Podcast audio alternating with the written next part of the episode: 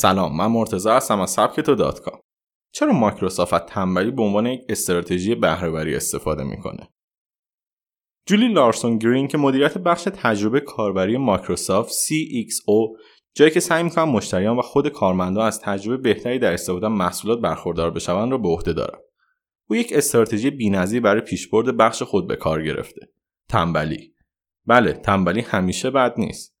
افراد تنبل معمولا برای اینکه حس راحتیشان از بین نرود به دنبال راحت‌ترین و سریع‌ترین راه می‌روند.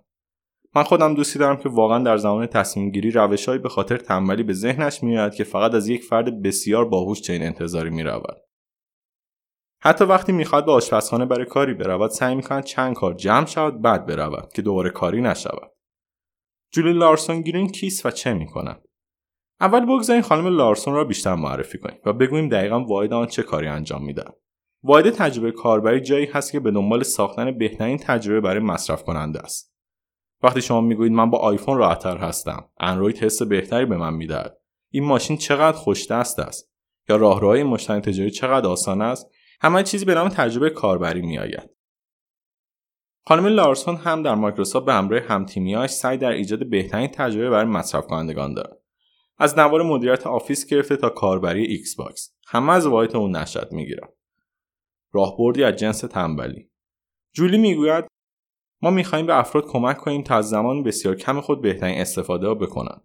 او که با تجربه بیست و دو ساله خود اثر زیادی در محصولات مایکروسافت، از نرم افزارها تا کنسول‌های بازی و غیره گذاشته، در ادامه میگوید من خودم آدم تنبلی هستم و می‌دانم که این تنبلی موجب افزایش کارهای من شده، چون همیشه به دنبال بهترین روش در کمترین زمان هستم. از طرفی مانند دیگر افراد تنبل نیاز به یک چماق بالای سر یا یک نیرو برای تحت فشار قرار گرفتن دارم. مدیریت زمان. من حافظه خوبی دارم و کلی اطلاعات در آن ذخیره می‌کنم. از افرادی که با آنها هم صحبت شدم و پروژه‌ای که به عهده‌ام هست تا لیست بلند بالا تمام نشدنی این کارها هم که روی سرم ریخته. اما تکنولوژی تنبلی به کار من آمده. به راحتی کارها و اطلاعات لازم را در اپ‌های تودو لیست و اوتلوک خود مایکروسافت تعریف می‌کنم. همچنین آن به مدیریت ایمیل‌ها من کمک بسیاری می‌کند. می‌بینید تنبلی همیشه بد نیست. مجبورتان می‌کند هوشمندانه ترین راه‌ها را پیدا و انتخاب کنید. در رخت خواب. همیشه می‌گویند که صبح‌ها بهترین زمان است و نباید آن را با کارهای بیهوده مانند چرخیدن در تلگرام و اینستاگرام هدر داد. اما جولی می‌گوید که صبح‌ها در رخت خواب گوشی به دست می‌گیرد و مثل همه افراد تنبل شروع به چک کردن فیسبوک و توییتر می‌کند. اما نکته مهم اینجاست که او از این عادت تنبلی استفاده هوشمندانه‌ای می‌کند. اون مقالات و توییت‌های مربوط به محصولات مایکروسافت را می‌خواند و سعی می‌کند ایرادها را پیدا و راه حلی برای بهبود آنها پیدا کند. شروعی آرام. همه ما در ذهنمان افراد کارآفرین را افرادی فعال که از همان دقایق اولیه صبح شروع به فعالیت می‌کنند می‌شناسیم. اما جولی یکی دو ساعت اول صبح را به تفکر، ریلکس کردن و مراقبه می‌پردازد. او با این کار برای متمرکز شدن برای کارهایش آماده می‌شود. توصیه مهم از جولی لارسون گرین.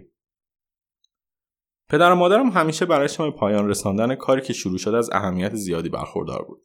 برای همین من و خواهرم همیشه بیشتر از دیگران کارهای شروع شده را پایان می‌رساندیم و کار نیمه توان نداشتیم. می‌دونم که دلیل این اخلاق نصیحت‌های پدر و مادرمان بود. خب، این هم روش مدیریت کارهای جولی در مایکروسافت. اما یک نکته یادتان باشد، همانطور که از صحبت‌های او و نصیحت آخرش متوجه شدیم، تنبلی خوب است. به شرطی که در راستای هدف و کنترل شده باشد. می توان تنبلی رو به تنبلی خوب و بد تقسیم کرد. همه ما می‌دانیم تنبلی بدی که فقط به دنبال یک گوشه نشستن و رخوت باشد هیچ کمکی به انسان نمی‌کند. اما استفاده از روش‌های آن در راستای هدف و مسیرمان شاید مثل جولی خیلی هم مفید باشد.